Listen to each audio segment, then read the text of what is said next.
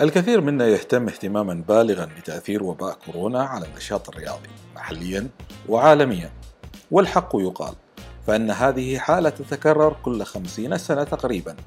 لم يسبق لأجيال متعاقبة من البشرية أن رأت بأعينها التوقف التام للرياضة، تأجيل أو إلغاء المسابقات الرياضية المحلية والقارية حول العالم، والأهم هو تأجيل أولمبياد طوكيو عشرين عشرين. الخبر الذي هز الوسط الرياضي وأوضح أن الأمر ليس بالسهل بتاتا، وتسبب تفشي فيروس كورونا الوبائي في تأجيل أو إلغاء كل الأحداث الرياضية الكبيرة في ربيع هذا العام، وكذلك الأحداث التي كان مقررا إقامتها مطلع الصيف المقبل، مثلا دورة الألعاب الأولمبية والتي كانت مقررة من أربعة وعشرين يوليو إلى التاسع من أغسطس لتقام العام المقبل، ولكن موعد إقامتها في العام المقبل لم يتحدد حتى الآن، ومن المقرر أن تتشاور اللجنة الأولمبية الدولية مع الاتحادات الرياضية الدولية، خاصة أن عددا من هذه الاتحادات كان مقررا أن يقيم بطولاته العالمية في العام المقبل. وفي كرة القدم، سبقت بطولة كأس الأمم الأوروبية لكرة القدم الأولمبياد في اتخاذ قرار التأجيل، كما سبقته في تحديد موعدها الجديد، حيث ستقام فعالياتها من أحد عشر يونيو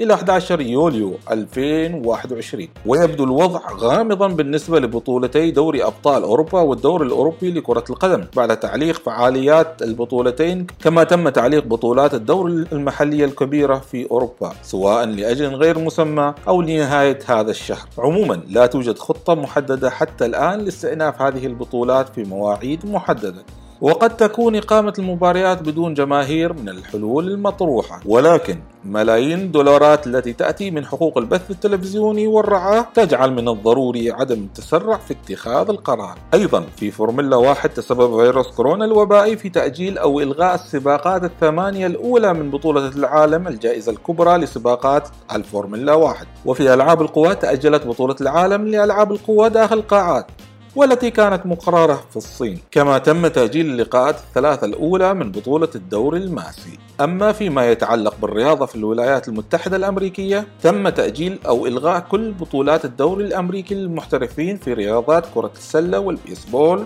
وكرة القدم الأمريكية وهوكي الجليد. وبالنسبة للجولف، تم تأجيل أول بطولتين كبيرتين في الموسم الحالي. أما في لعبة التنس، قرر منظمو بطولة فرنسا المفتوحة رولان جاروس، ثاني بطولات جراند سلام الأربعة الكبرى في الموسم الحالي، تأجيل البطولة، وحددوا الموعد الجديد للبطولة من عشرين سبتمبر إلى الرابع من أكتوبر المقبلين، رغم الارتباك الذي يسود رزنامة بطولات التنس حاليا. لكن ماذا عنا؟ تقريبا كل الأمور تحت السيطرة، باستثناء كرة القدم، اللعبة الشعبية الأولى، وقرار الاتحاد العماني لكرة القدم بتأجيل مسابقات الكأس الغالية ودوري عمان تل ودوري الدرجة الأولى له مبرراته التي لا يمكن التغاضي عنها، كون الإلغاء سيكون ذو أثر كبير في حالة عودة الأوضاع إلى ما قبل زمن كورونا، إن تم ذلك إن شاء الله قريبا. وهذا يطرح عدة سيناريوهات، منها استكمال اللعب خلف الأبواب الموصدة بدون جمهور وبحد أدنى من متطلبات إقامة المباريات، أو إلغاء المسابقات وعدم إعلان الأبطال، وربما البدء في سبتمبر. لكن من يضمن لنا أن الأوضاع الصحية حينها ستكون تحت السيطرة؟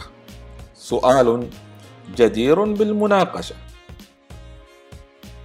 بداية المطاف، تعودنا أن نسمع عن الآخرين وأن نحكم عليهم عبر فلتر قالوا لي، لماذا لا نسمع منهم؟ لعلنا كنا مخطئين في حكمنا. طابت أوقاتكم.